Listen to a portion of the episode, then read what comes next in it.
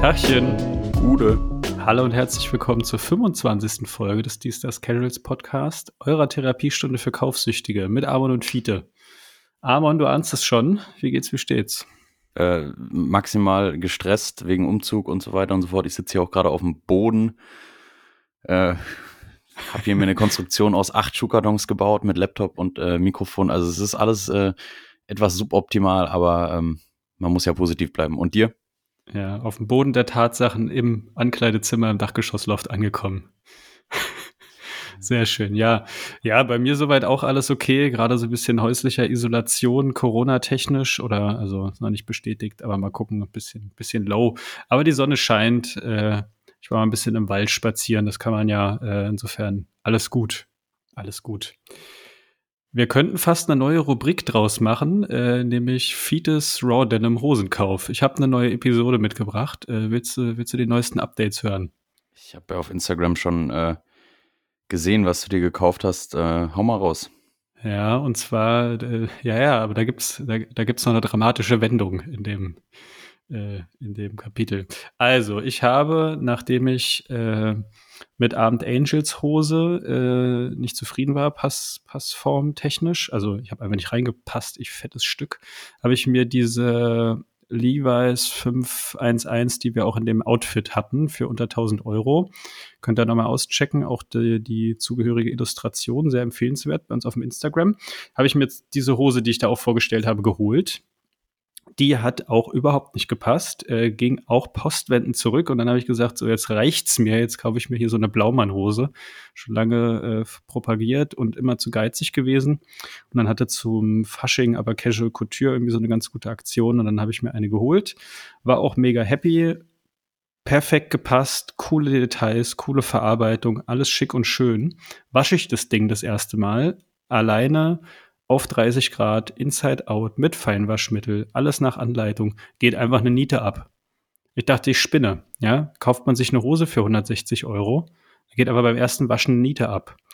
Ja, also gucken, was jetzt passiert. Äh, Kundensupport wurde kontaktiert. Ich denke mal, da wird sich auch eine Lösung finden, aber es macht natürlich jetzt keinen guten Eindruck. Ja. Man muss dazu sagen, es war nur in Anführungszeichen eine Blaumann-Konzept, also die ähm, Variante, die nicht made in Germany ist, sondern made in Italy. Aber auch das und auch bei dem Preispunkt sollte man natürlich Qualität erwarten dürfen. Das äh, trübt jetzt den sehr, sehr guten Ersteindruck so ein bisschen und stellt mich vor die Frage, wie geht's jetzt weiter? Ich glaube, ich stelle einfach auf Stoffhosen um und kehre der Jeans den Rücken. Ja, so viel dazu. Muss ich das jetzt kommentieren oder? Ja, kommentieren mal. Wie, äh, ich hole mir einfach wieder eine Advent at 80 und gut ist. Also, es ist. Ich habe es ja gesagt, ne? Aber zum Mäusemelken. Ja, mein Gott, aber man will ja auch mal was Neues ausprobieren. Ja, aber gerade im Hosenbereich, äh, ich würde jetzt nicht Blaumann unterstellen, äh, ne, irgendwie mangelnde Qualität, aber. Ja, Montagsmodell, aber. Ja, Montagsmodell, ja, vermutlich. Auch die Besten machen mal einen Fehler. So ist es. Irren ist menschlich und vergeben ist göttlich. Gut, bei aller Vorschwafelei wollen wir euch nicht verschweigen, dass wir heute einen Gast dabei haben. Und zwar nicht irgendeinen Gast, sondern einen richtig, ja, äh, einen Gast, der was zu sagen hat. Und da freue ich mich sehr drauf und möchte gerne Jürgen Rank fragen, wie es ihm geht, was ihn so umtreibt. Wie geht's, wie steht's? Ja, servus. Danke fürs mich dabei haben. Und ja, mir geht's eigentlich ganz gut.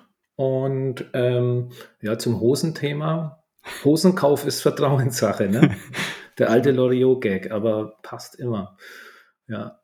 Nee, alle, alles gut hier und ja, ich freue mich auf die, ja, auf unsere Gesprächsrunde und auf die Themen, die wir da so ein bisschen anschneiden dürfen jetzt, die nächste Zeit. Ja, voll, wir uns auch. Da, da du ja sehr umtriebig bist im, ich sag mal, Fußball- und Klamottenbereich, vielleicht magst du dich selber einfach mal so kurz vorstellen, was sind so deine Projekte? Was ist dein Background? Hau mal raus.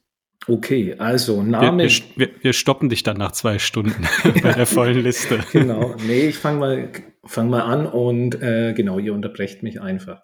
Ähm, ja, Person Jürgen, Rank, Vorname Jürgen, äh, erhalten 1970 äh, und das freut alle Eintracht Frankfurt-Fans nach der Legende Jürgen Grabowski äh, durch meinen fußballverrückten Vater, der ja glühender Eintracht-Fan ist und natürlich auch äh, Fan der örtlichen Spielvereinigung Bayreuth. Das ist das, wo äh, da, wo ich geboren wurde.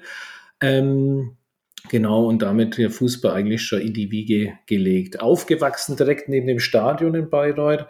Von daher da auch ständig von Fußball umgeben.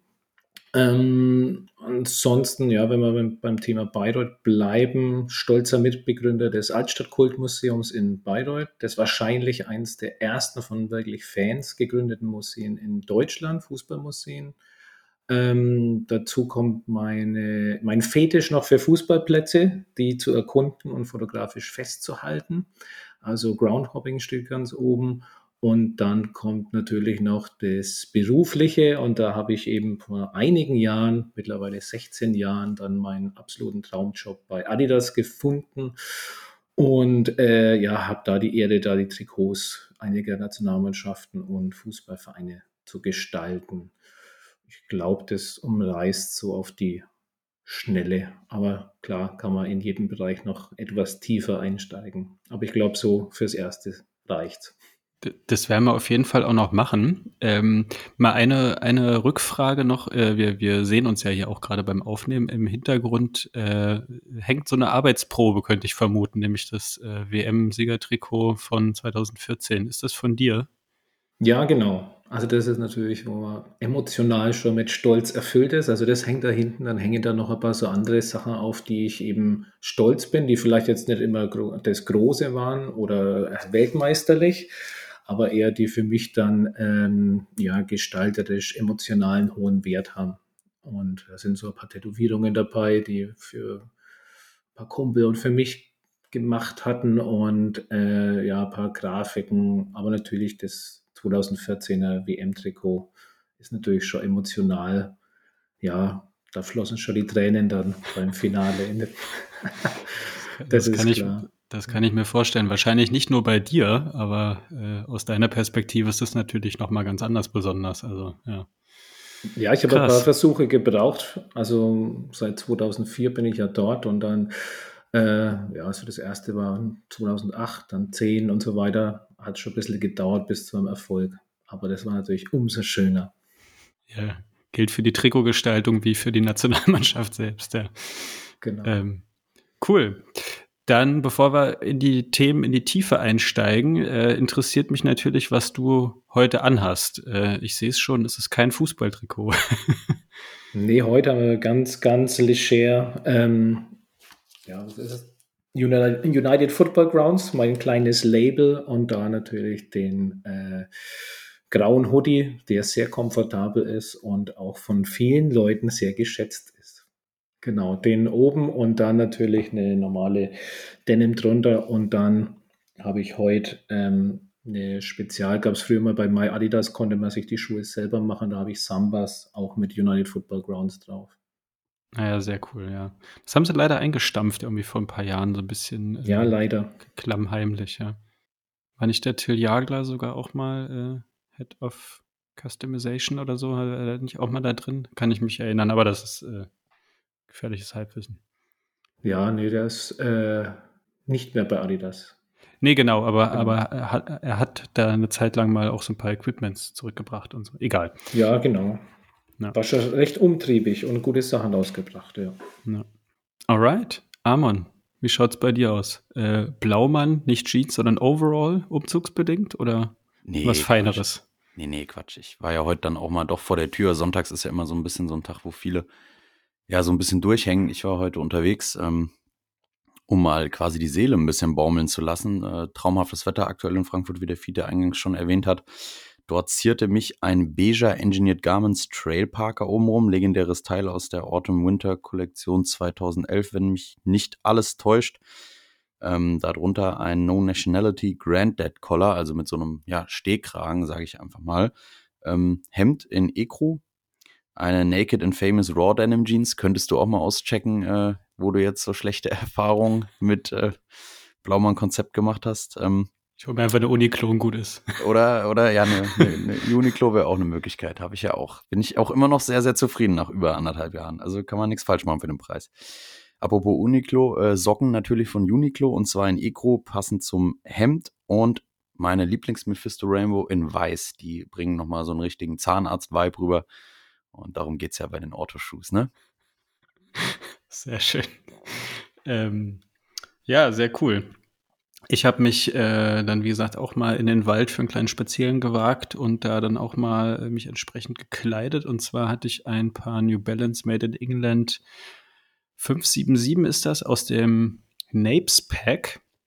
Ein sehr, sehr bunter Schuh, äh, aber alles in so herbstlich gedeckten Tönen, also Weinrot, Blau, Grün, aber auch so eine kleine gelbe Umrandung. Äh, ist an sich ziemlich laut, ist aber erschreckend einfach zu kombinieren, wenn man einfach obenrum ein schlichtes Outfit anzieht oder tatsächlich dann einzelne Farben, äh, ja eben von diesen, von diesen Herbstfarben, äh, so aufgreift. Und ich habe in dem Fall alle Farben aufgegriffen, hatte einen grünen Mantel an, eine blaue Hose, eine Steppweste von Taillon in so einem gelb-ocker-Ton passend zu der gelb eingefassten Umrandung des Ends, äh, eine schöne goldene Ray-Ban Sonnenbrille. Das habe ich vergessen. Und einen weinroten Schal. Genau. Das sah top aus. Muss ich mich mal selber loben. Das ist mir vor allem gar nicht so aufgefallen. Ich habe dann irgendwann so ein typisches What's on my feet äh, Bild gemacht und festgestellt, dass ich einfach so zack alles aufgegriffen habe. Ja. Es gab früher mal so ein TV-Total-Nippel und dann äh, kam, kam zum Vorschein, äh, das kam von alleine. Äh, so viel dazu. Den kenne ich tatsächlich nicht. TV Total nee. äh, Nippel waren ja schon immer legendär, aber den muss ich mir nochmal reinziehen nach der Folge.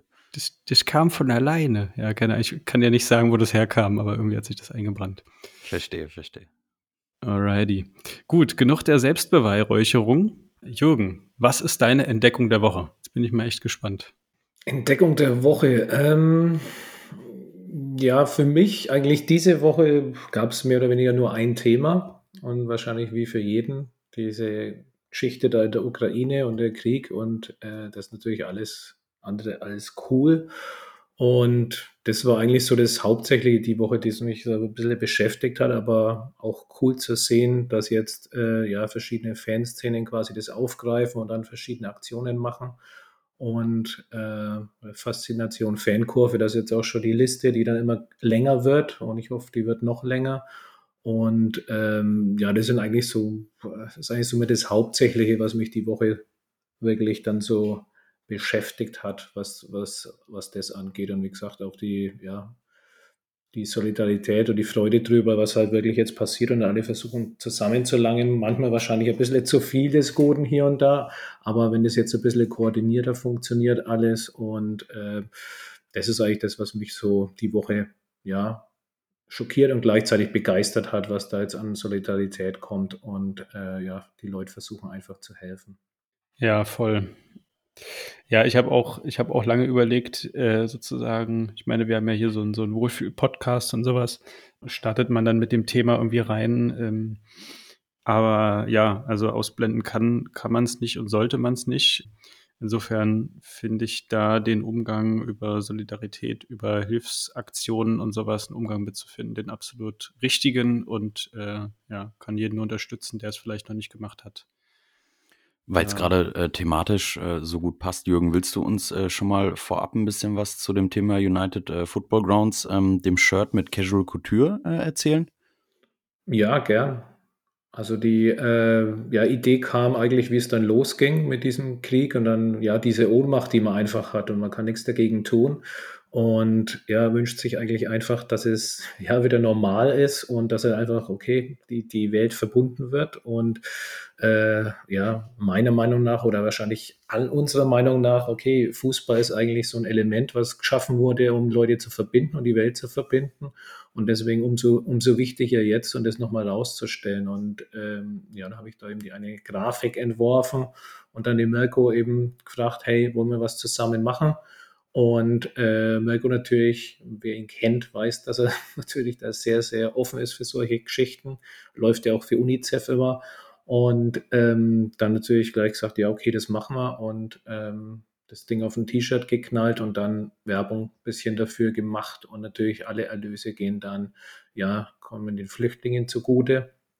Ähm, ja, hat auch dann schon die, die Szene hier in Bayreuth aufgegriffen, dann beim Heimspiel und hatte dann auch schon so ein ja, paar Banner gemacht mit äh, ja, Play Football, not War. das ist eben so bisschen die Geschichte da drum. Und wie gesagt, die äh, T-Shirts können geordert werden, sind schon eifrig geordert worden, um natürlich äh, ja, da zu helfen. Und es ist, äh, ja, wie wir finden, eine gute Geschichte und hoffen, dass natürlich sich noch ein paar das T-Shirt holen. Aber eigentlich ist es, ja, klar, T-Shirt schaut gut aus, aber Hauptsache es wird geholfen, egal wo. Und ähm, ich glaube, das ist das Wichtigste und das ist uns, wie gesagt, da sehr, sehr wichtig, die Geschichte. Ja, größten Respekt auf jeden Fall. Tolle Aktion, vor allem auch äh, schnell. Und äh, um das nochmal deutlich zu machen, das Ganze ist per Pre-Order. Also der Zeitraum läuft dann hoffentlich auch noch, wenn der Podcast rauskommt. Äh, das heißt, bestellt euch so ein Ding vor und dann, ähm, ja, gibt's da, gibt's da keine Ausrede, oh, ich hab's verpasst oder so. Ne? Ähm, genau. Und wie gesagt, wenn es euch nicht gefällt, dann kann man ja auch an anderer Stelle helfen. Ich denke mal, die Angebote sind vielfältig und äh, kann nur sagen, sollten in Anspruch genommen werden, wenn noch nicht geschehen. Okay. Alright. Jetzt aber erstmal weiter mit einer Entdeckung der Woche. Ich denke mal, das Thema wird uns später auch immer noch mal begegnen, aber äh, bevor wir jetzt hier. Ich habe, ne, okay, ich habe schon noch eine Entdeckung der Woche. Die ist ein bisschen äh, stimmt, erfreulicher. Stimmt, da, kann ich, da kann ich noch eine nachlegen. Und zwar, ich weiß nicht, ihr habt ja gesagt, okay, das kann alles Mögliche sein. Mhm. Und wir hatten hier schon was von nicht Potenzmitteln, sondern von Verhütungsmethoden. Also äh, es, kann, okay. es, es darf alles sein. ja, okay. Nee, das wäre was anderes. Und zwar in Sachen Kräuterlikör. Ich weiß nicht, ob ihr Fans von Kräuterlikör seid. Mampe halb und halb. Nee. nee, und äh, kennt ihr den Borgmann? Borg, Borgmann Kräuterlikör? Äh, leider nicht, nee. Siehst du, dann ist es eine Entdeckung für euch auch. Und zwar echt geschmacklich, hervorragend abgerundet und äh, nach einem fetten Essen oder halbsten oder nach jedem Essen kann ich den wirklich herzlichst und wärmsten empfehlen. Also sehr feines Getränk und ähm, auf Empfehlung sollte man es mit einem Pfefferminzblatt genießen. Aber die Dinger sind echt gut und äh, schaut euch mal die Internetseite an. Also ich kenne die nicht, die Typen, keine Ahnung, aber die Internetseite ist auch sehr gut gemacht von Designseite aus mit so Animationen und so Fantasy-Figuren, die dann quasi über die Webpage drüber fliegen. Und dann haben sie auch verschiedene Design-Editionen von diesen Flaschen, den Borgmann-Flaschen. Also schaut es euch mal an und wie gesagt, schaut mal, ob da irgendwo das in den Kneipen oder Restaurants nach dem Essen euch einmal einverleiben könnt. Ist wirklich sehr, sehr lecker. Das klingt sehr gut. Ich bin ja großer Freund von, von Kräuterschnaps. Ähm, wir waren mal mit äh, Sebastian und noch so ein paar anderen Konsorten auch mal in so einer Frankfurter Kaschemme und da gab es die sogenannte Wildsau. Ich weiß nicht, was sich dahinter verbirgt, aber das alle haben das Gesicht verzogen. Ist es, nee, das, das war auch Korn. Aber, Wildsau ist Korn. Nee, aber das war doch auch so kräuterig. Wildsau ist Korn. Zu 1000 Prozent. Aber kein normaler Doppelkorn. Das ist, äh, der ist halt aromatisiert, aber es ist Korn. Ich habe mit Werner letzte Woche noch gesprochen über die Wildsau. Aha, okay. Oh, Betriebsgeheimnis gelüftet. Aber und wir machen eine Bar auf. Nee, äh, ja, okay, na gut. Ähm, wir hatten auch schon 1,8 im Turm, aber äh, ich dachte, das wäre auch so ein bisschen kräutermäßig angehaucht. Ähm, es war auch nicht, es ist auch nicht hell, oder? Also es ist nicht. Doch, doch. Ich ja, glaube, okay. du warst echt ziemlich äh, benebelt okay. irgendwie. Gut, dann, dann halte ich, dann halte ich mich jetzt hier zurück mit weiteren Rezensionen. Jedenfalls stehe ich grundsätzlich auf Kräuterlikör. Äh, Finde ich gut. Ja, nee, also wie gesagt, den kann man echt empfehlen. Und ähm, ja, ich habe da auch immer so einen kleinen Flachmann und der ist für Auswärtsspiele ideal. Der ist nur so groß, also so fünf Zentimeter, passt in jede Hosentasche. Findet man auch nicht so leicht. Und, und da ist immer der Borgmann treuer Begleiter auf jeden Fall. Ja. Sehr gut. Das sind Praxistipps, die wir wollen. Sehr schön, ja. Ich habe mir letztens äh, zum Wandern allerdings äh, ein, äh, nicht Einweg, sondern äh, eben Mehrweg Schnapsgläser aus Aluminium gekauft. Ne? Dann, wenn man nämlich die etwas größere Pulle dabei hat und mit, mit den Leuten teilen will, damit man das auch stilecht macht und nicht aus diesen Plastikdingern da und äh, oder aus so Pappteilen. Auch nicht verkehrt. Wenn man teilen will, ja. Ja, naja, klar. Geben klar. und leben. Logisch. Alright, Amon, welchen Kräuter bringst du uns mit? Äh, kein Alkohol, es geht wieder um Buch diesmal. Ähm, wir reden ja heute auch viel über Trikots, zwar über Fußballtrikots, aber wer mich kennt, äh, weiß, dass ich auch ein sehr, sehr großer Fan des Radsports äh, bin. Und da habe ich euch ein feines Buch rausgesucht mit dem Titel Das Buch der Radsport-Trikots. Kommt von ähm, Rainer Sprehe und äh, ist im Jahr 2014 äh, erschienen. Das hatte ich mir vor, glaube ich, knapp zwei oder drei Jahren mal gekauft und jetzt durch den Umzug wieder gefunden. Ich wusste gar nicht mehr, dass ich es habe. Da dachte ich mir, nutze ich die Gelegenheit, schlage ich das mal vor. Es sind 221 Seiten gebunden und ähm, versammelt eben mehr als über 100 verschiedene originale Rennradtrikots die eben ja meist von großen Meistern des Metiers getragen wurden und eben unmittelbar Erinnerungen an außergewöhnliche Fahrer und Teams, Rennen und Momente wachrufen. Ähm, da geht es dann zum einen halt um wirklich ikonische Trikots, die von Legenden getragen wurden, aber halt auch um wirklich massiv hässliche Trikots. Ähm, wie zum Beispiel das kunterbunte LSD-Trip-Trikot vom Team Marpai. Also wer ja Radsport interessiert ist und so ein bisschen auf diese Trikots steht, der sollte sich das Buch mal äh, zulegen. Ja, sehr schön. Äh, auf Trikots kommen wir gleich auch nochmal zu sprechen. Ich mache vorher nochmal meine Entdeckung der Woche und zwar ist das das Label Everyday Garments. Das hatte ich schon vor einer Weile entdeckt und hatte es mir dann aufgeschrieben und in der Zeit äh, haben die jetzt gerade nochmal ja, so, so, so eine kleine mediale Aufmerksamkeit auch bekommen, habe ich das Gefühl. Die haben nämlich äh, eine neue Klamotte rausgehauen, der, der, der sogenannte Everyday Garments Summer Smog, also so eine dünne Überziehjacke, äh, ja, Smog halt, ne? Anorak äh, in drei verschiedenen Farben mit Brusttasche, mit also allgemein relativ vielen Taschen ganz cool, auch nochmal mit so einem Bügel vorne am Kragen und so, sieht echt ganz schick aus. Ähm, und das Ding, äh, ja, haben sie auch vom guten Deliberated Indifference, glaube ich, äh, der ja auch unsere Outfits illustriert hat, auch nochmal zeichnen lassen und allgemein so ein bisschen äh, gesiedet und irgendwie, keine Ahnung, äh, begegnete mir dieses Kleidungsstück gefühlt jeden Tag auf Instagram. Ich hatte mich auch mal so, äh, also die sind nämlich auch relativ günstig gewesen und ich hatte fast so damit geliebäugelt, so ein Ding zu holen, aber war dann auch sehr schnell vergriffen. Naja, jedenfalls geht das alles so ein bisschen Richtung Hawkwood, Mercantile, Soul, äh, nee, nicht Soul, äh, Kreu Clothing und so weiter. Also alles so ein bisschen und ist, glaube ich, auch eine relativ kleine Bude. Äh, könnt ihr mal auschecken ganz interessante Sachen dabei, aber eben ne, äh, jetzt kein riesen Stockauflager, sondern die bringen dann was raus und dann ist das wahrscheinlich auch direkt wieder weg. Also muss man so ein bisschen Auge drauf haben. Aber fand ich ganz cool. Und ja, dann machen wir direkt mal weiter und schlittern quasi in den großen Talk. Jetzt hast du, Amon, gerade schon das mit den Radsporttrikots angeschnitten und das passt natürlich wie die Faust aufs Auge zu äh, Jürgens äh, Beruf und Berufung äh, und Passion mit den Trikots. Und da hatten wir uns im Vorfeld überlegt, dass wir da auch noch mal so ein bisschen drüber reden wollen. Äh, Im Sinne von ikonische Trikots und ja, habt, habt ihr ein ikonisches Trikot, wenn äh, man euch jetzt nachts um drei eine Pistole auf die Brust setzt? Nennen wir ein Trikot, was besonders cool, besonders hässlich, besonders, äh, was weiß ich, legendär war. Welches poppt euch vor dem inneren Auge auf?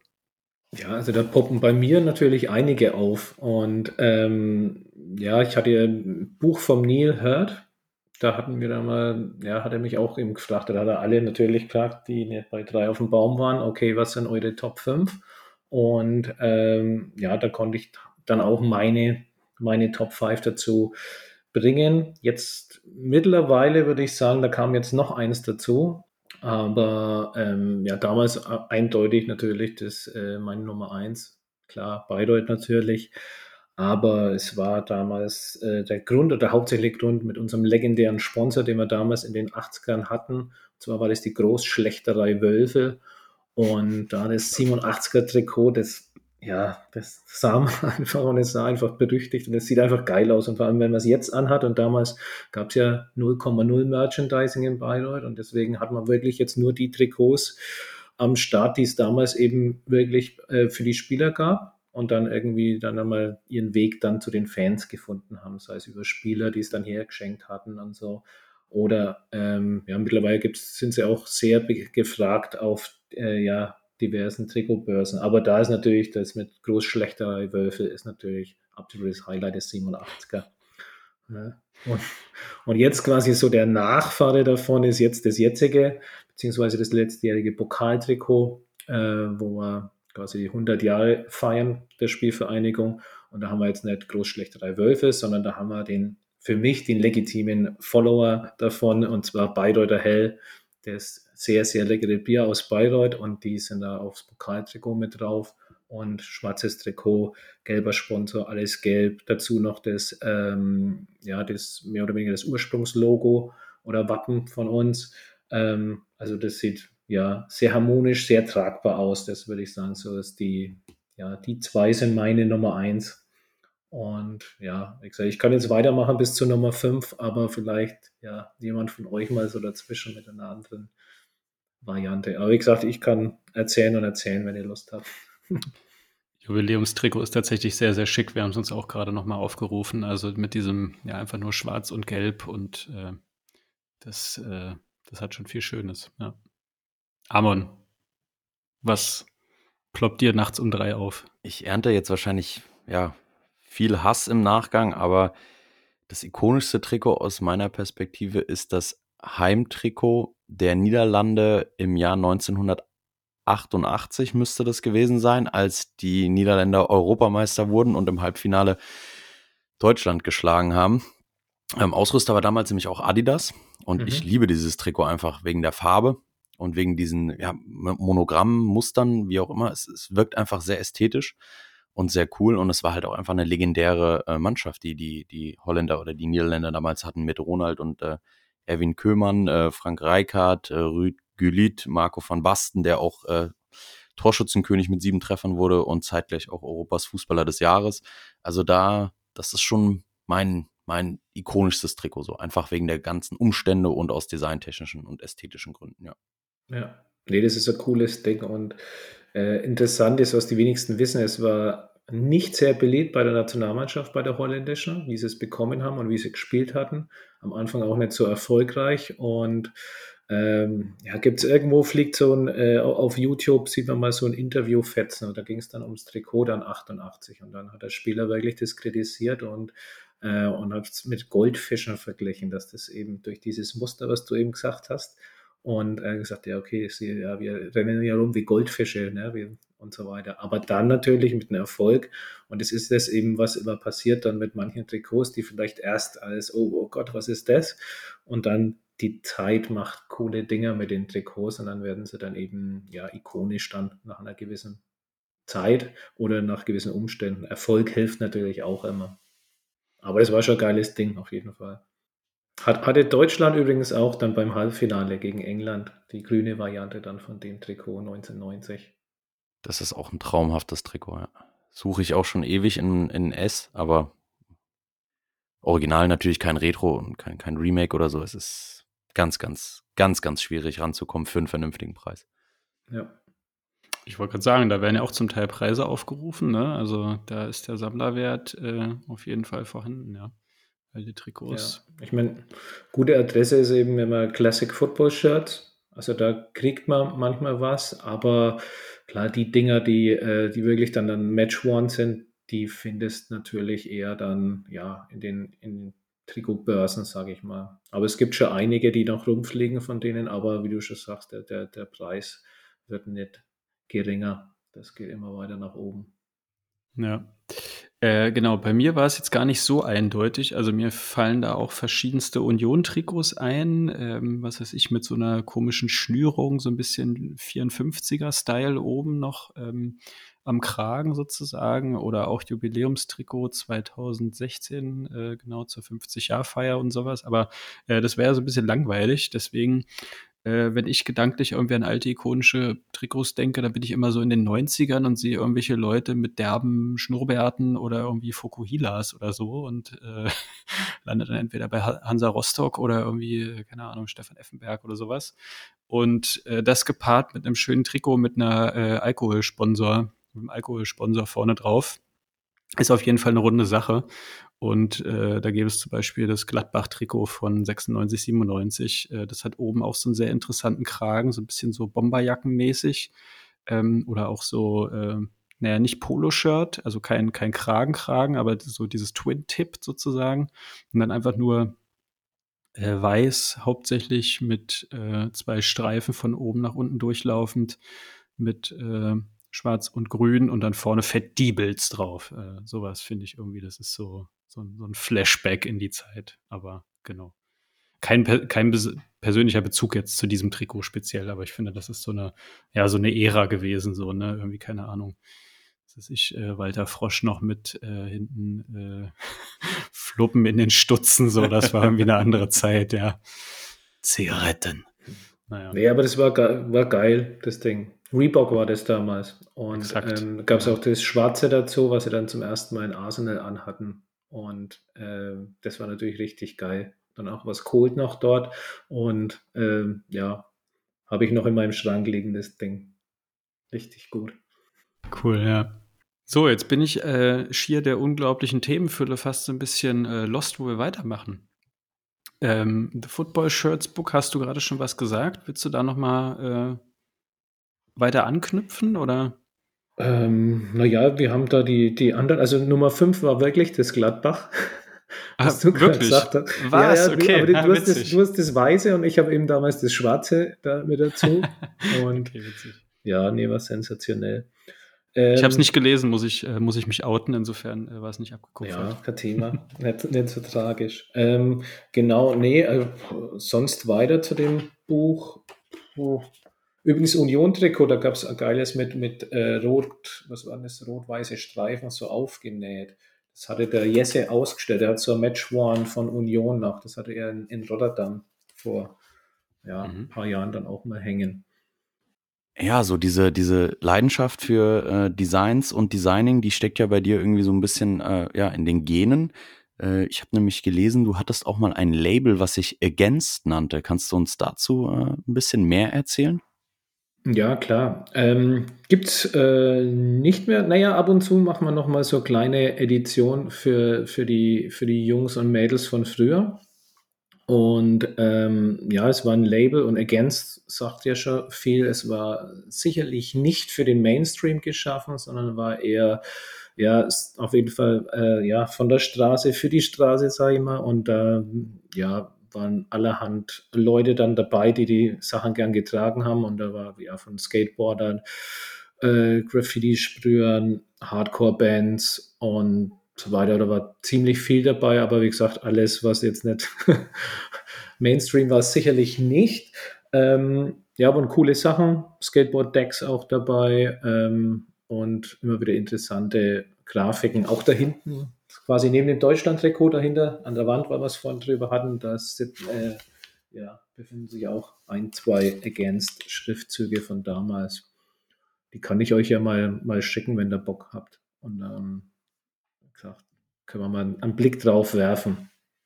Gerne, ja. Also von der Facette hatte ich ehrlich gesagt gar keine Ahnung. Hast du da irgendwie Aktien drin? Hast du früher auch irgendwie, keine Ahnung, äh, pogend dich in den Moshpits äh, Frankens getobt oder? Ja, ein Kumpel von mir, der Udo, der hatte damals ein Record-Label und zwar hieß SFT Records und äh, da gab es zwei Locations für das Label. Das eine war Bayreuth und das andere war New York. Da hat es der Kevin gemacht und äh, von daher hatte er dann eben den, den Zugang zu den ganzen New York Hardcore Bands. Und ja, da haben die beiden das Label aufgebaut und äh, ja, so geile Bands wie No Redeeming Social Value, weiß nicht, vielleicht kennt die der eine oder andere die, aber nee, war, war, war cool und ähm, auch die Zeit, sage ich mal so Mitte 90er, Ende 90er dann ähm, zur Hochphase von New York Hardcore war natürlich cool. Madball-Konzerte besucht und ähm, das war, war interessant auf jeden Fall. Ja, weiß noch, das eine 1994 WM in Amerika, um den Fußball mit Hardcore zusammenzubringen. 94 WM, Deutschland, Bulgarien, super Spiel.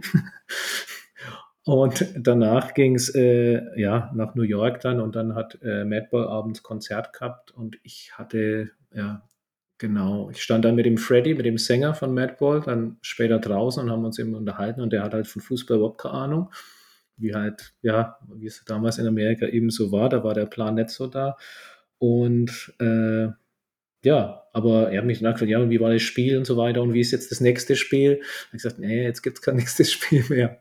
Nee, das, jetzt ist der Ofen aus.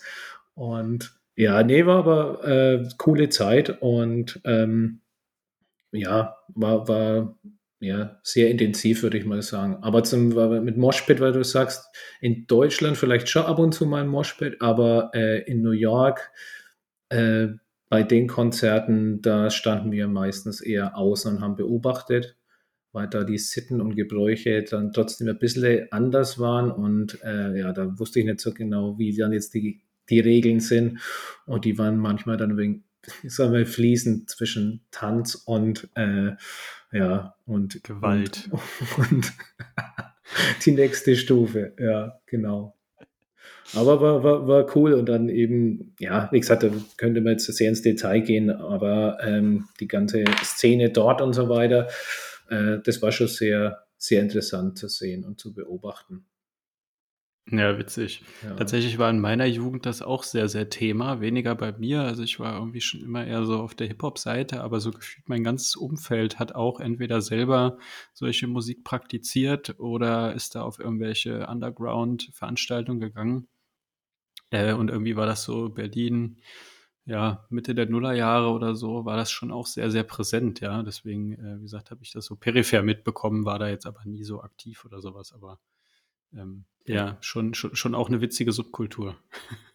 Ja, auf jeden Fall. Ich meine, es ist sehr, ich würde mal sagen, ähnlich vielleicht. Also auf jeden Fall, ja, Zusammenhalt ist ganz wichtig und ähm, klar gab es natürlich dann auch verschiedene Gruppierungen in, in New York zum Beispiel oder verschiedene Gangs, die sich da quasi zusammen hatten. Da die, äh, das kommt ja oft in, in, in den Songs dann auch vor und ähm, ja, habe ich gesagt, Liebe zu Tätowierungen und dann ja Freundschaft und so weiter ist natürlich da ein ganz großes Thema und wichtig. Zieht sich wahrscheinlich durch viele Subkulturen durch, würde ich jetzt mal äh, ja. kulturhistorisch mutmaßen. Ja. Aber da war noch mehr, also wie gesagt, äh, wenn wir nochmal auf Against zurückkommen, das war alles, da war auch Hip-Hop dabei, der äh, DJ Marius Number One zum Beispiel aus Hamburg war mit am Start, der dann auch immer Against äh, Hoodies anhatte. Und ähm, ja, war wie gesagt gute Zeit und alles ja, wie gesagt, alle, alles Mögliche. Und es äh, lag mir damals auch am Herzen, dass es nicht so Schubladen denken und das sind jetzt die Skater und das sind jetzt die und das sind jetzt die, sondern dass wirklich alle, die halt vielleicht, wie gesagt, nicht jetzt die, gerade die, die Schlagerfans waren, halt sich einfach dann irgendwie so zusammenrotten konnten und äh, ja, dann eben auch dieses Label hatten, da wo sie sich ein bisschen identifizieren konnten damit. Aber interessant, dass du das sagst. Das war ja früher wirklich so. Ne? Man hat ja wirklich so auch nach seiner Schublade gesucht und sich dann da identifiziert und da waren auch die Grenzen gefühlt noch viel, viel härter. Ne? Also da wurde man, ich hatte zum Beispiel äh, in, in der Schule eine Freundin, die war halt so richtig äh, Bahnhofspunkerin, kann man sagen. Ja, und dann war ich da der Hip-Hop-Typ mit dem Kapuzenpullover und kurzen Haaren. Ist dann da mit den äh, Bahnhofspunks unter der Weltzeituhr Sternburg trinkend rumgeasselt. Und da wurde ich halt auch schief angeguckt, ja, so nach dem Motto, der gehört doch nicht zu uns, der hat jetzt hier nicht so die einschlägigen Devotionalien an und äh, sieht irgendwie anders aus. Und dann wurde man erstmal interviewt. Ja, was bist du denn jetzt? So nach dem Motto, jetzt, jetzt ordne dich mal ein. Wir haben hier einen Katalog, bist jetzt Sprayer, bist jetzt das, bist jetzt das, bist jetzt das. Und das war, und heute, äh, keine Ahnung, verschwimmt das alles immer mehr. Ja. Ich weiß gar nicht, ob ich das gut oder schlecht finde. Ne? Abgrenzung und Identitätsfindung sind ja Hand in Hand, aber gehen halt auch mit dem ja, mit dem Ausschluss auch einher. Ne? Also ich, so ein bisschen äh, schlagen da zwei Herzen in meiner Brust, ob ich es jetzt gut finde, dass alles so ein bisschen fließend verschwimmt oder ob nicht dann auch Identitätsstiften geht. Ja, also wenn Stone Island von äh, Rappern bis hin zu Hooligans getragen wird oder so. Äh, aber ja, das, das ist eine eigene Debatte. Ja, aber es ist, ja, ist schon interessant. Also, wie gesagt, das ist, wie du sagst, ist bei manchen Sachen vielleicht cool. Manche Sachen klar, wenn man dann manchmal jemanden sieht, der ein Motorhead-Shirt anhat und oder wenn Metallica eine Kollektion macht, mit, mit H&M macht und dann haben Leute dann vielleicht Metallica-Shirt an, sagt, okay, kann jetzt mit der Band vielleicht weniger anfangen. Das sind dann so Sachen, wo ich sage, okay, es fehlt dann die, äh, ja, das Authentische dann. Ja. Gut, ähm, dann Lass uns doch mal aufs Groundtopping zu sprechen kommen. Mhm. Und zwar hast du ja da äh, nicht nur Erfahrung, sondern unter anderem auch ein Buch drüber geschrieben. Vielleicht kannst du erstmal deine Philosophie von Groundhopping so kurz äh, darstellen. Bist du der akribische Punktezähler, der dann das Spritgeld auf einen Cent ausklamüsert? Äh, oder, weiß ich nicht, entsteht das bei dir spontan oder ist das so ungeplant, wenn es mal passiert, passiert's? Mm, geplant, aber auch ungeplant. Es ist, es kann immer passieren, aber ich würde mich auf jeden Fall nicht als ernsten, wirklich äh, todernsten Groundhopper bezeichnen, sondern eher so, ja, Gemütlichkeitshopper mit ausgeprägten Kamerafetisch. Das ist dann eher so, äh, ja, meine Richtung. Also es geht nicht darum, jetzt für mich da Punkte zu sammeln oder schnell so viel Grounds wie möglich da einzukassieren und zu, zu sammeln, das ist überhaupt nicht meins, sondern das ist eher, okay, hingehen, die Stadionkultur zu erfassen, ein bisschen, was ist außenrum, wie schaut die Nachbarschaft aus, ist es Arbeiterviertel, ist es, äh, wo, wo ist das Stadion? Ähm, und das ist mir viel wichtiger und idealerweise trinkt man dann irgendwo noch ein Bier und unterhält sich mit den Einheimischen und ob dann, ja, ob man dann noch ein Stadion in der Stadt schafft oder irgendwas, das ist eigentlich, äh, ja, nicht relevant für mich für mich ist das also dann eher so die Architektur, wie gesagt, das Umfeld, das dann irgendwie fotografisch, fotografisch festzuhalten, wenn es möglich ist. Ist ja nicht mal ganz so einfach, zumindest äh, wenn man mit einer Spiegelreflexkamera in ein Stadion rein will.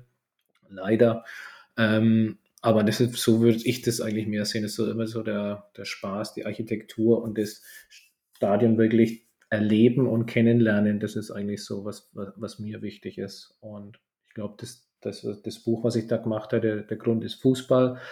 Das äh, soll es eigentlich auch zeigen. Und natürlich auch wieder dieses verbindende Element, was der Fußball hat. Und natürlich den, ja, die heiligen Stätten des Fußballs, die Stadien. Ja, finde ich einen sehr, sehr schönen Ansatz und äh, verbindendes Element sprichst du gerade schon an. Also das ist ja ein, ähm, ein Bildband auch mit einer sehr, sehr klaren Bildsprache oder so. Ich kann das gar nicht so gut beschreiben, aber die, die, die plakativ ist es eigentlich, sind es immer zwei Bilder von verschiedenen Stadien oder verschiedenen Orten, die in der Mitte gefühlt zusammen ähm, laufen oder es so scheint, ja, aber nur, also es, ist, es, es wirkt nach einem Übergang, aber eigentlich ist eine ganz harte Trennlinie daz dazwischen und das macht es so interessant. Ähm, finde ich aus fotografischer Sicht auch irgendwie super cool und äh, ja, ist so, so unverkennbar. Ne? Also hast du den Stil dir über Jahre anentwickelt oder, oder, oder hast du irgendwie einfach random Fotos gemacht und hast dir das dann im Nachhinein quasi überlegt, ah, okay, jetzt merge ich die so zusammen oder, oder gehst du da wirklich mit mit einem Konzept dran, dass du jetzt sagst, ach, guck mal hier, äh, bin ich jetzt bei Twente und da habe ich aber da River Plate schon was gesehen und dann baue ich das zusammen oder irgendwas. Also wie, wie entsteht das im, im Kopf? Oder ist das ein Zufallsprodukt nach Jahren, wenn man quasi die, die, die Bibliothek nochmal neu, neu sortiert? Genau, also das war wirklich eher ein Zufallsding dann, nach ein paar Jahren, wie du, wie du sagst. Ähm, ich hatte immer Fotos gemacht. Ähm, vom Stil her, was ich immer gemacht habe, ich bin immer gern äh, ja, auf die Knie oder auf das eine Knie das muss, ja, musste ich dann später operieren lassen, aber nicht nur deswegen.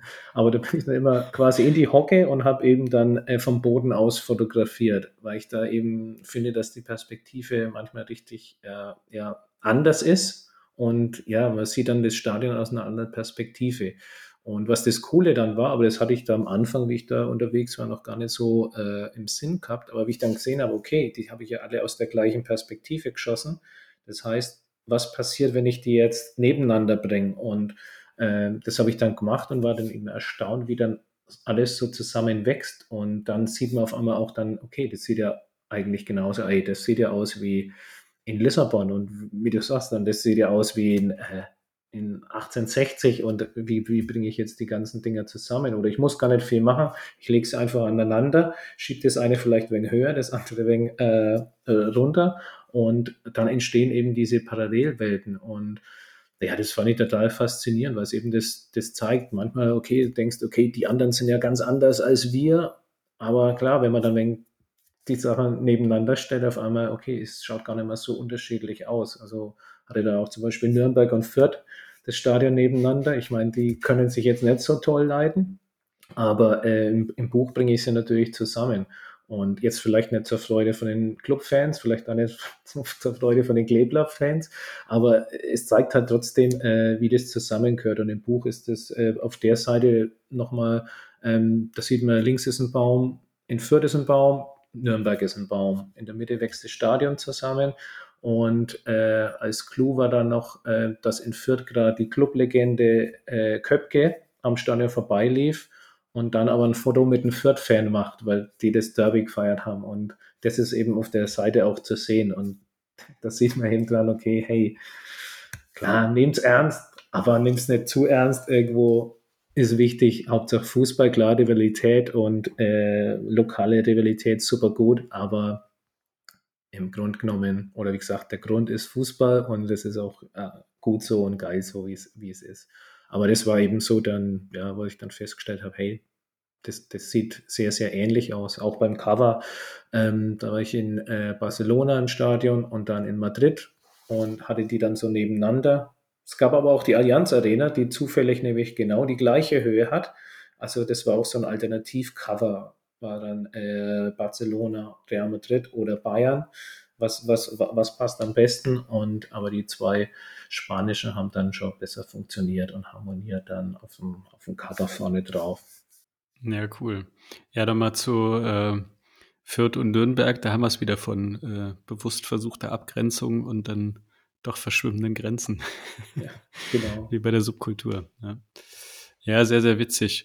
Ähm, du hast gerade schon gesagt, Spiegelreflex. Also, wie, wie hast du das früher gemacht? Ich könnte mir vorstellen, dass das in manchen Ländern vielleicht gar nicht so wild ist oder so, dass man da einfach oder dass die sich eher freuen, ja, dass man ähm, so darüber berichten will. Aber ich glaube, auch in den letzten Jahren ist das schon, könnte ich mir vorstellen, dass das einfach komplizierter geworden ist. Wie, wie machst du das? Hast du da einen Presseausweis oder äh, laberst du dich rein oder bist du auf kleinere Modelle umgestiegen? Vielleicht nochmal eine andere, andere Anekdote. Äh, wer Paul Ripke kennt, ist ja auch äh, äh, Fotograf mal gewesen sozusagen und der hat ja ähm, versucht irgendwie bei dem WM-Finale auch Fotos zu machen und äh, wurde dann irgendwie nicht mitgenommen und dann, dann ging es nicht so richtig, ähm, also vom DFB nicht mitgenommen und dann hat er sich da versucht irgendwie so reinzumogeln und das war irgendwie also wirklich fast mit krimineller Energie und dann hat er so eine kleine Leica äh, da irgendwie mit reingeschmuggelt mit, mit äh, manuellem Fokus und dann diese legendären Bilder da auf dem Platz erzeugt und sowas, ne? Aber das war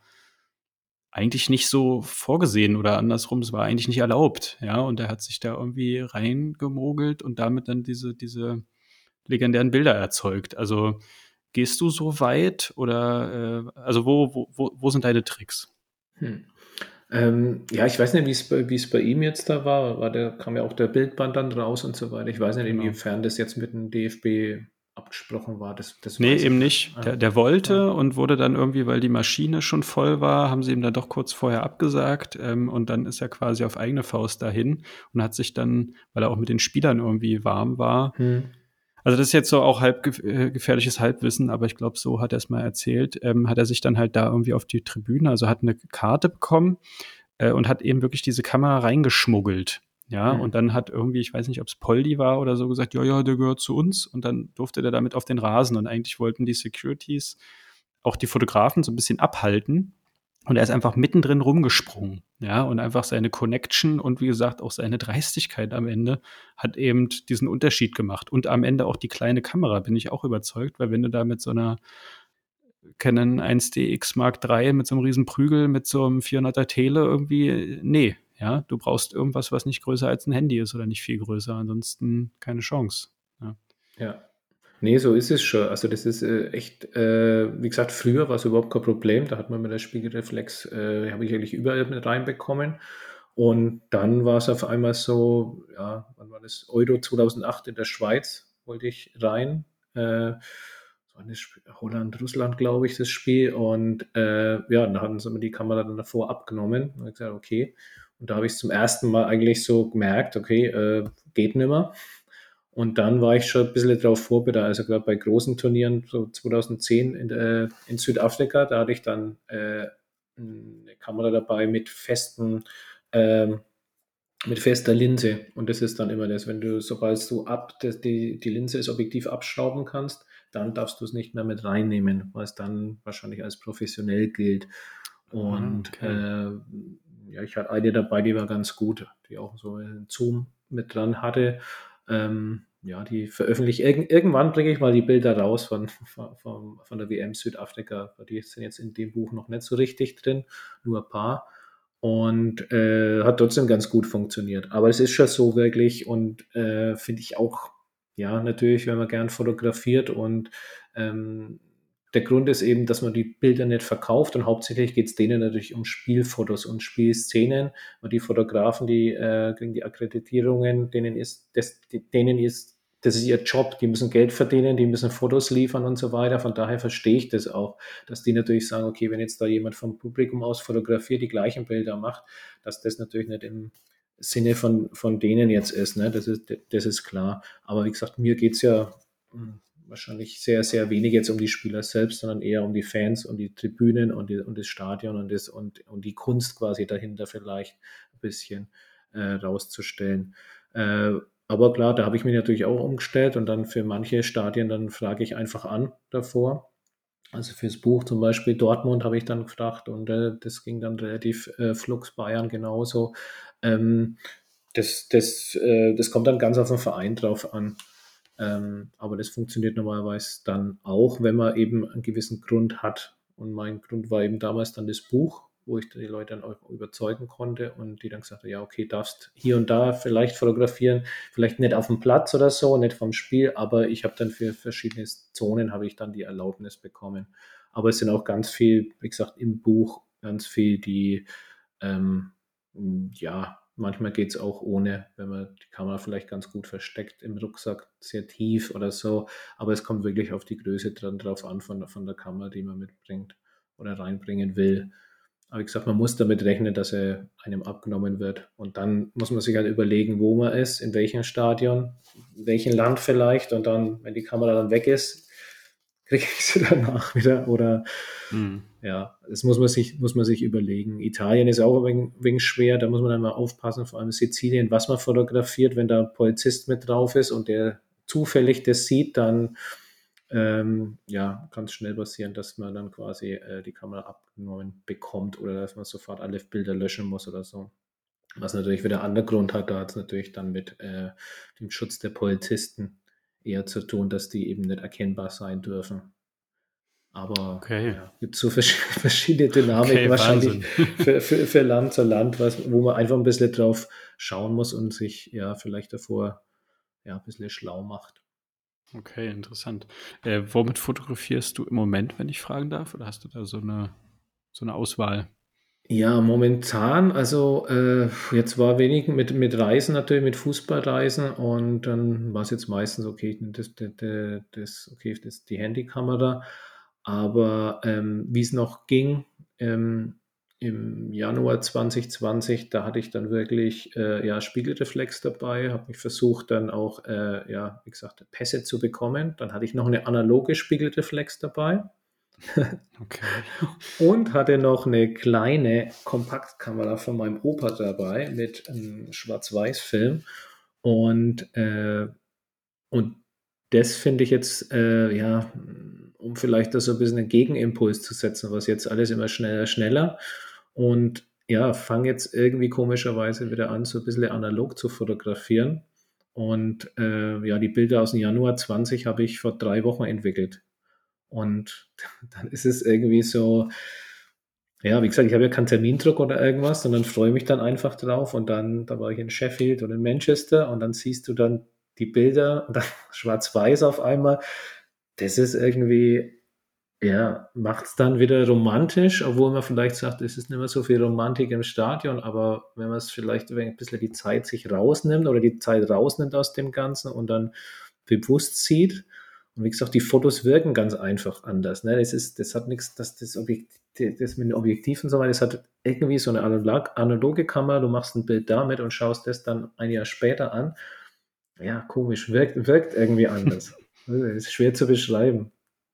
ja, nee, ich, ich kann den Charme nachvollziehen auf jeden Fall. Das, ähm, ich versuche mich da auch gerade so reinzufuchsen, noch mit mäßigem Erfolg, muss ich sagen, aber ich habe so eine alte Praktika, das war so in der DDR so die, äh, die Kameramarke von meinem Opa geerbt mit zwei Objektiven und äh, genau, wollte da auch mal schwarz-weiß, aber ja, ach, in letzter Zeit ist es einfach auch an sowas gescheitert. Ich war in einem Fotoladen, um dann auch äh, ja, einfach einen Film zu besorgen und äh, zu fragen, wie, ob die mir das dann auch entwickeln und scannen können. Und dann haben die gesagt, wegen Covid kriegen wir keine Filme. Ihre Stammkunden warten seit drei Monaten so. Dann, ja, okay. Ja. Aber ähm, ja, nee, nee, finde ich, finde ich auch schon sehr cool. Ist ja auch total interessant. Also analog muss man sich ja vorstellen, du siehst das Bild nicht. Du hast äh, zwar eine Belichtungsmessung, also du kannst ungefähr die Einstellung zwar so machen, aber du, du bist halt viel langsamer und, und sowas wie Sport, also dynamischer geht's ja eigentlich nicht. Ja, und, und, und diesen Clash, aber du hast ja auch schon gesagt, es geht ja nicht um die, um die bewegten Bilder auf dem Rasen, sondern ja, was weiß ich, um das drumherum einzufangen. Also das äh, ist, ist für mich jetzt aus so einer fotografisch-künstlerischen Sicht äh, ein sehr cooler, spannender Kontrast. Also sehr ja. schön, ja. Das ist halt wirklich so ein bisschen Entschleunig Entschleunigung. Ja, ich meine, klar, ich habe das iPhone dabei und ich habe auch die digitale Spiegelreflex da dabei gehabt.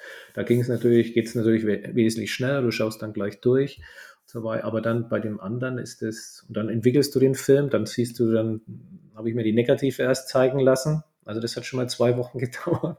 Dann schaust du die Negative an und sagst, okay, ich will den, den, den, den, den. Die anderen sind scheiße, die sind nix.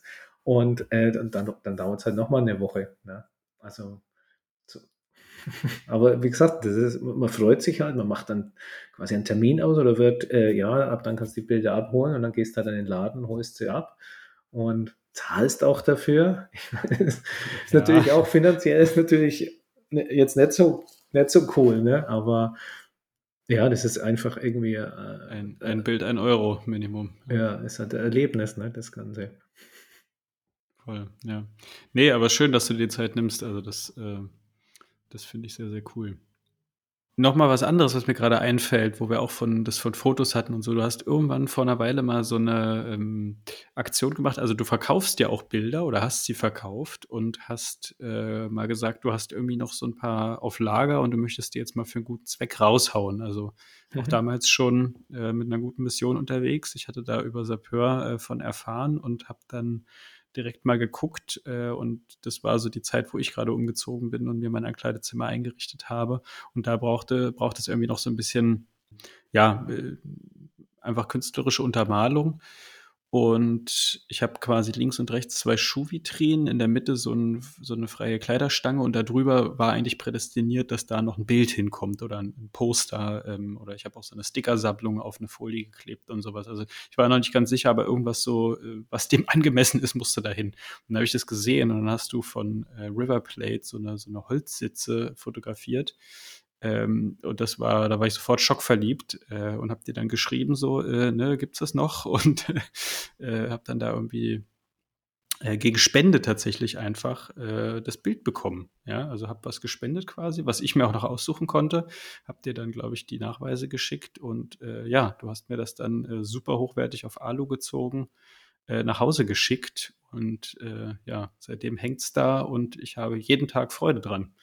Insofern vielen Dank, coole Aktion und äh, sehen wir sowas nochmal? Verkaufst du deine Bilder noch? Ähm, oder ja, war das, war das so Restbestände quasi? Dann das war so ein bisschen so ein paar, die ich hatte, auch von, von Ausstellungen noch. Und ähm, also es kommen sicher demnächst noch mehr Bilder. Ähm, bei den Bildern, da waren schon richtig gute Dinger dabei.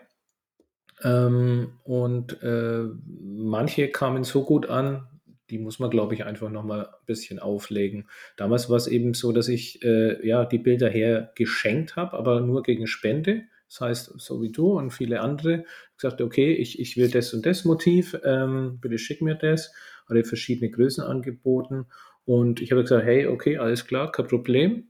Ähm, und ähm, ja, aber du musst was spenden dafür. Und dann haben wir dann die Leute gespendet und es kamen, ich, Gott, ich weiß gar nicht mehr, es war auf jeden Fall ein vierstelliger Betrag, der zusammenkam, wenn ich die ganzen Spenden quasi zusammengezählt habe. Und es war wirklich alles dabei, vom Frankenkonvoi über, ähm, das sieht man noch auf Instagram, ist noch das, das, das, das Ding. Also es sind ganz verschiedene ähm, Wünschewagen. Also es war komplett verschieden von Tierschutzverbänden. Also es war wirklich alles dabei und das, das fand ich eben so cool, dass dann aus ganz Deutschland quasi und dann verschiedenste Organisationen und klar, da hat jetzt nicht jeder den Riesenbetrag bekommen wahrscheinlich, aber äh, jeder hat ein bisschen was bekommen und, äh, und die Leute haben die Bilder bekommen. Und das ja, fand ich eine ganz, ganz coole Idee. Und ja, mit den Bildern sicher, also ich habe schon Folder angelegt mit den, mit einigen Bildern, die dafür geeignet werden und äh, mache wahrscheinlich dann mit Mirko auch wieder vom Casual Couture, dass wir demnächst dann die Bilder dann anbieten und dann geht natürlich dann auch wieder ein gewisser Beitrag, weil das ist eben so meine Intention. Ist nicht so sehr, dass die, die, die Kohle machen, sondern eher dann was damit bewirken und dann mal, mal, mal gucken, was dabei bei rumkommt. Aber wie gesagt, die Bilder sind richtig gute Dinger dabei und werden wir wahrscheinlich demnächst dann mal starten, so eine Aktion. Sehr schön. Ähm, ja, absolut unterstützenswert, finde ich mega cool. Auch, auch cool, dass Mirko da immer für sowas offen ist und das dann umsetzt. Ähm, finden wir gut.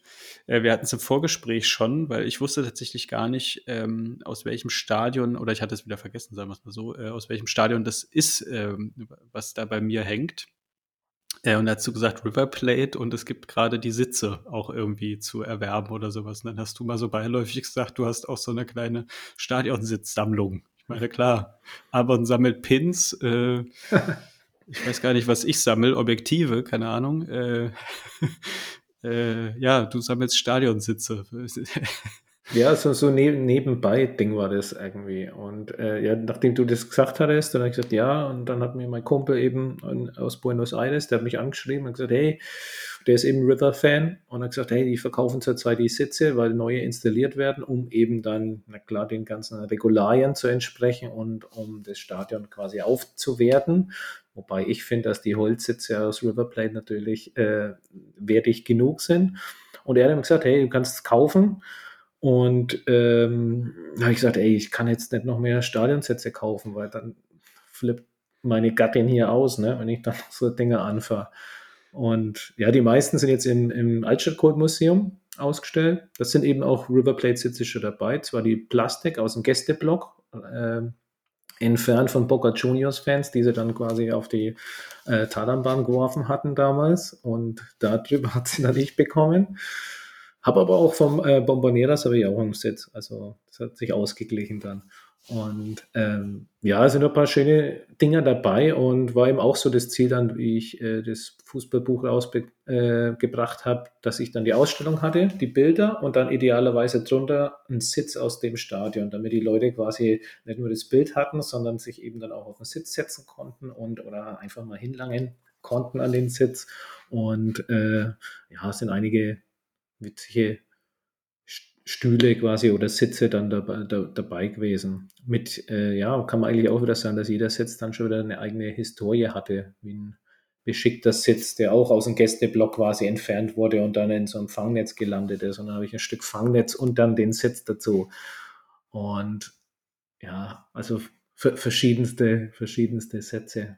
Ganz stolz bin ich natürlich auf den Sitz äh, aus dem Hotel in der Schweiz vom äh, Hotel Spiez 54 WM.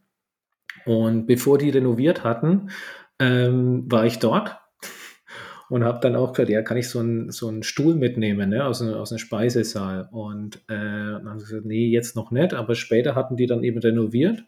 Und dann bin ich wieder auf die zugekommen und dann haben die gesagt, ja, jetzt könntest du einen haben von einem legendären Speisesaal. Also vielleicht saß dann, dann Fritz Walter oder der Helmut Rahn drauf und habe den Sitz quasi aus dem Speisesaal. Den habe ich aber hier in der Wohnung. und äh, war, auch cool, war auch eine coole Geschichte. Aber ja, 54 klar und ich war mit einem Kumpel 2004 dann in dem Hotel, um im Zimmer von Fritz Walter und Helmut Rahn zu, über, äh, zu schlafen. Und so, so wieder, wieder andere Geschichte. Aber ja, Sitze sind natürlich ja wichtig, wichtige Geschichte auch noch. oh Mann. Ähm, aber hast, hast, du einen Kommentar? Ich, ich, ich grinse einfach nur. hast du schon mal einen Sitz rausgerissen? Ähm, manchmal wurde er direkt neben mir da. Ich bin gerade überlegen. Also ich, neben mir, äh, ich habe ein Stück von äh, Hampton Park, Schottland. Und es ist aber nur ein kleines Stück von einem Sitz. Und zwar war das äh, verpasste Quali. Und nebendran ist dann so eine Schotte durchgedreht und hat den Sitz neben mir zertrümmert. Und dann habe ich halt so ein kleines Stück habe ich, hab ich, hab ich dann mitgenommen. Aber ich bin gerade überlegen, ob ich schon mal einen Sitz irgendwo entfernt hatte. Nee. Drauf gestanden war ich sicher mal auf, auf Sitzen, aber so selbst äh, mutwillig zerstört habe ich, äh, nee, keinen Sitz. Aber wie gesagt, auch selbst, wie gesagt, so ein, das ist so ein kleines Stück Plastik quasi, das ist so 20 Zentimeter groß, aber hat dann für mich hat dann wieder Geschichte und die Erinnerung an das Spiel und an den durchdrehenden Schotten. Mit oder ohne Schottenrock? Der hatte keinen an. Ja, manchmal wundert man sich, was dieses kleine äh, fragile Stück Plastik so aushält, wenn man da so drauf rumturnt und rumwippt. Und man denkt gleich, reißt es aus der Verankerung oder äh, keine Ahnung. Ja. Ich habe auch ein, ein, ein, Foto im, äh, in dem Buch von äh, Galatasaray im alten Stadion nach und es, äh, es, zeigt das Foto zeigt die ganzen Sätze, die rausgerissen wurden, also von Heim- und Auswärtsfans und äh, die dann quasi äh, hinter der Tribüne gelandet sind. Also das ist, ja, das in der Türkei wirklich großer Sport hier, also die Sitz zu entfernen und damit um sich zu werfen. Gibt ja in Besiktas in dem alten Stadion war auch ein Netz über dem Gästeblock. Und der, mhm. das Netz war jetzt aber nicht dafür da, dass sie nicht beworfen werden, sondern dass die die Sitze nicht nehmen und ständig nach außen donnern. Ach so. Geil. Naja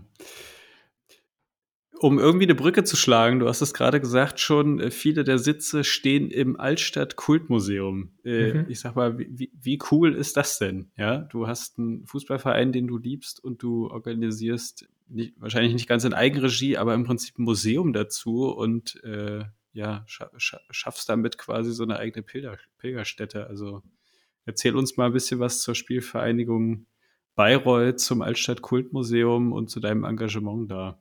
Hm, okay, gut. Ähm, ja, jetzt sieht es ja wieder vielversprechend aus. Das heißt, wir sind Tabellenplatz Nummer 1 vor Bayern 2.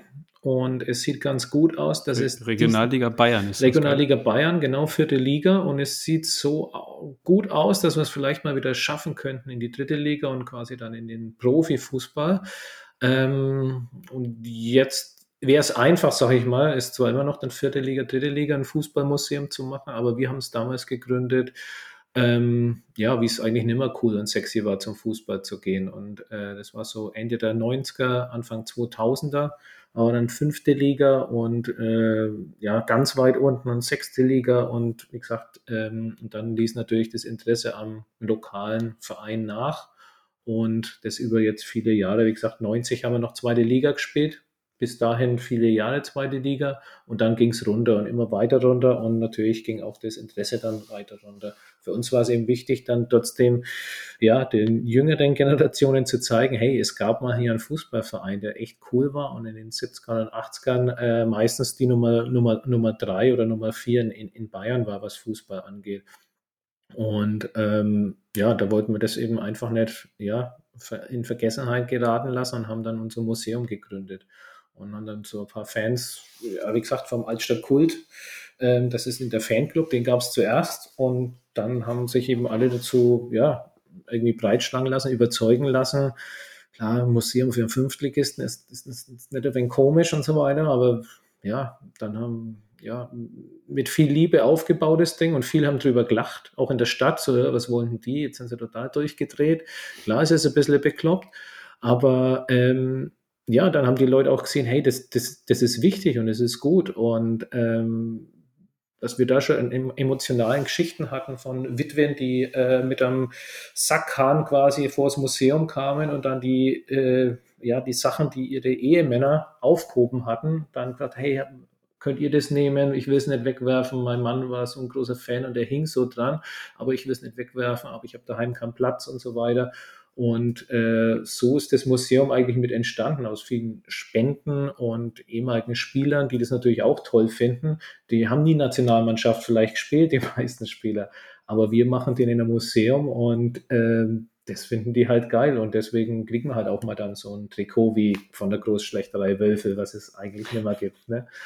Und das sind halt einfach so Geschichten, ja, wie gesagt, da geht es jetzt nicht um Liga oder irgendwas, sondern da geht es einfach um die Liebe zum lokalen Verein. Und ja, wie gesagt, da so Begegnungsstätte zwischen ja, Fans, Spielern, Aktiven auch zu schaffen. Und ähm, über die letzten Jahre sind da auch oft Spieler, jetzt natürlich nicht, das sind ja alles professionelle oder halbprofessionelle Spieler, die natürlich wissen, wie sie sich äh, ja, sie ihre Gesundheit zu behandeln haben. Aber früher und dann, wie es weiter unten war, da kamen natürlich die Spieler nach, nach den Spielern auch, spielen auch gern zu uns und haben dann ja, Beide oder Hell oder irgendwas getrunken ne? und mal Zigarette geraucht. Also das ist Und äh, so kommen sie auch noch natürlich. Ähm, Pokalauslosung war ein großer Moment. Da waren dann Spieler und Fans zusammen im Kultmuseum und wir haben dann da die Auslesung zur DFB-Pokalrunde angeschaut. Das war das erste Mal seit 15 Jahren, dass wir da wieder dabei waren. Und das sind alles so Momente, wie gesagt, dafür ist der, ja, das Ding eigentlich so geschaffen worden. Und äh, ja, haben auch ganz viele Groundhopper, also aus ganz Europa, die dann kommen, sich das Ding anschauen.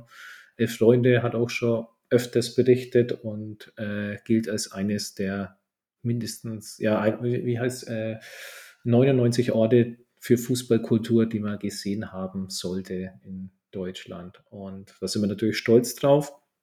Und äh, Lesungen hatten wir auch schon von Christoph Ruf zum Beispiel. Seine, äh, der hat ja so mal Kurvenrebellen, das Buch. Dann ähm, Fieberkurve ist doch ein geiler Verein, also hat schon tolle Bücher gemacht. Den hatten wir auch schon zur Lesung da. Also versuchen, das Museum immer wieder zu beleben. Und äh, ja, wie gesagt, findet schöne Sachen drin. Und ja, ist jeder herzlich eingeladen, nach Anmeldung sich das Ding mal anzuschauen. Und ähm, wie auch schon bei manchen anderen Sachen, also ähm, wer sich wirklich für Fußballkultur interessiert, ist natürlich da immer herzlich gern gesehen und ja, willkommen. Auch coole Nummer einfach, ja. Äh, wie, wie kann ich mir das vorstellen? Also du sagst schon nach Anmeldung, ihr habt da jetzt wahrscheinlich nicht irgendwie äh, von 8 bis 18 Uhr jemanden sitzen, der einen dann reinlässt, sondern äh, machst du das, macht ihr das? Äh, also wie, wie, kann ich mir das vorstellen? Wie groß ist das? Wo finde ich das? Äh? Ähm, wir hatten, also es ist mittlerweile die dritte Location. Die, aus der ersten, da sind wir freiwillig raus, bei der zweiten mussten wir gehen, weil wir nicht mehr ins Gesamtkonzept gepasst haben. Und ähm, weil die dann neu gebaut hatten und so weiter, kann man auch verstehen, weil es natürlich bei uns dann vielleicht doch ab und zu auch mal ein bisschen lauter wird nach äh, erfolgreichen Spielen oder auch vielleicht noch lauter, wenn es nicht so erfolgreich war. Und äh, ja, dann trifft sich halt doch die, die, die Szene so in der, im, im, im Museum zum Ausklang und äh, ja, und so kann man sich das eigentlich auch vorstellen. Wie gesagt, das ist ein Treffpunkt und mittlerweile sind wir in der Erlanger Straße und in Bayreuth und es ist ein, ein Haus, altes Backsteinhaus, passt dazu. Äh, war eine Gastronomie früher und ähm, da haben wir verschiedene Räume. Die eine Räumlichkeit, die ist jetzt mehr so, äh, ja, so Kneipe orientiert und das aber Pub. Und dann haben wir das eigentliche Museum, das ist wie in so ein englischer Clubraum, Zigarrenraum, würde ich mal sagen, das natürlich sehr edel aussieht und äh, ja, zum Verweilen einlädt. Und da ist dann so das Herzstück, so die Geschichte vom Museum, das Gehirn quasi von der Spielvereinigung, würde ich mal sagen, in dem Raum. Und dann äh, gibt es einen langen Flur. Da haben wir dann Mannschaftsfotos ausgestellt oder Sachen von früher, Karikaturen, Bilder aus der Geschichte aber sind da eigentlich auch offen für zum Beispiel Gastausstellungen, wenn mal jemand ähm, ja, Fotos ausstellen will oder sowas. Und dann gibt es noch einen Raum, ähm, den hat jetzt eben der Tribünenkult, das ist so eine, wieder so eine Abla äh, Abzweigung vom Altstadtkult, die, die das Merchandising jetzt für die Spielvereinigung machen. Und, äh, und da stehen auch die ganzen Stadionsitze. Ja, das sieht man also, was an Kollektion gibt, klamottenmäßig, Spielvereinigung, ein paar United Football Grounds Sachen hängen auch drin und eben dann die Stadionsitze, die man sich anschauen kann. Und betrieben wird das Ganze eben vom Altstadtkult. Das heißt, äh, die Mitglieder zahlen monatlich und da wird es quasi ähm, ja, davon finanziert, das ganze Ding aufrechtzuerhalten. Aber klar, kostet natürlich Miete und äh, ja, es gibt ca. 40 Mitglieder, die da quasi monatlich zahlen und dann gibt es noch einige Fördermitglieder, die das Ganze dann unterstützen und das sind dann oft ja, so alte Spieler vielleicht von früher oder andere, die sich äh, ja quasi dann auf die Art und Weise beteiligen wollen. Okay, sehr, sehr schön. Ja, also kulturhistorische Kultstätte und Versammlungsort für die aktive Szene oder für die, äh, ja, für, für, fürs Hier und Jetzt äh, sehr, sehr schön. Cool. Ja, steht auf jeden Fall bei mir auch noch auf der Liste. Ähm, müsste mich eigentlich nur mal ins Auto setzen und mal vorbeikommen. Ja, jeder, jederzeit. Und äh, wie gesagt, äh, wer es interessiert, äh, oder wen es interessiert, dann äh, einfach probieren, Facebook an, anschreiben und dann äh, kann man was ausmachen. So mal schauen, wie es dann am Spieltag selbst dann sich verhält. Es kommt eben dann darauf an, was, ähm, ja, was gerade für ein Spiel ist, wie die Brisanz ist vom Spiel und danach muss man dann eben dann entscheiden. Aber normalerweise haut es immer hin und es waren, wie gesagt, schon viele viele ähm, Fans da von verschiedensten Mannschaften auch. Also wie gesagt, vom, vom hohen Norden, selbst aus, aus Finnland waren schon Groundhopper da und ähm, wie gesagt, zieht sich eigentlich quer durch die Republik und ja, es, ich sage mal so, weinend ist noch niemand rausgegangen, sondern eher lachend und vielleicht leicht schwankend. Das sind schöne Gemütszustände. Ähm, in Anbetracht auf die Zeit, magst du, hast du noch was, was du loswerden möchtest? Magst du uns einen kleinen Einblick auf zukünftige Projekte, jetzt noch anstehende Sachen geben? Ähm, oder hast du, hast du noch was auf dem Herzen? Hm, ja, nee, auf dem Herzen ist eigentlich, wie gesagt, ich hoffe mal, dass das jetzt da die äh, Krise hoffentlich bald vorbeigeht und sich das irgendwie ein bisschen friedlicher gestaltet. Und ähm, nö, ansonsten, was Projekte angeht, wie gesagt, ich hoffe auf den Aufstieg in die dritte Liga. Und das wäre mein Projekt. Das ja. ist so, aber wie gesagt, das Wichtigste ist natürlich, dass es ähm, ja, in Europa da wieder friedlicher wird. Das ist, glaube ich, so was, was, ja, was mich wahrscheinlich am Moment ein bisschen beschäftigt. Aber wie gesagt, hoffe, dass unsere Aktion gut ankommt und hm, natürlich dann weitere Aktionen irgendwie so folgen. Vielleicht gibt es auch mal, ich weiß nicht, jetzt haben wir ja viel Szene jetzt was gemacht, ähm, was natürlich Eindruck schafft. Vielleicht, weiß nicht, vielleicht wäre es auch ein cooles Ding, wenn alle Fanszenen sich irgendwie zusammentun und eine Aktion machen. Keine Ahnung, wie das aussehen könnte. Wäre natürlich auch mit viel Arbeit verbunden, aber sowas wäre vielleicht, vielleicht wäre das ein größeres Zeichen. Äh, auf der anderen Seite weiß man natürlich auch nicht, ja, wen will man erreichen mit den Zeichen. Ich meine, Solidarität und die Menschen ist, glaube ich, das Wichtigste. Und ich glaube, da sind alle schon auf einem ganz guten Weg, da ja, individuell zu helfen. Ja, aber sonst glaube ich jetzt so von meiner Seite aus, gesagt, nee, geht in die Stadien, jetzt wo es wieder erlaubt ist, macht Fotos, lebt die Fußballkultur, habt Spaß. ja, trinkt, trinkt was, vielleicht mal bei oder Hell zwischendrin. genau. Fehlt mir in der Untap-Liste. Amon, hast du da schon einen Eintrag? Bayreuther Hell wird äh, bestimmt jedes Wochenende getrunken bei uns. Gibt es mittlerweile sogar auch in 0 äh, 3er Flaschen, also 0,33er Flaschen. Ja, die sind an, an, angenehm. Ja, die, die sind. Kann man mal schön ein paar genau. am Stück trinken, genau. ohne das gleiche Magen so. Genau. Wird nicht so schnell warm. Genau. Kann man, kann man mal einen Tornado entzünden. Ja. genau, ja.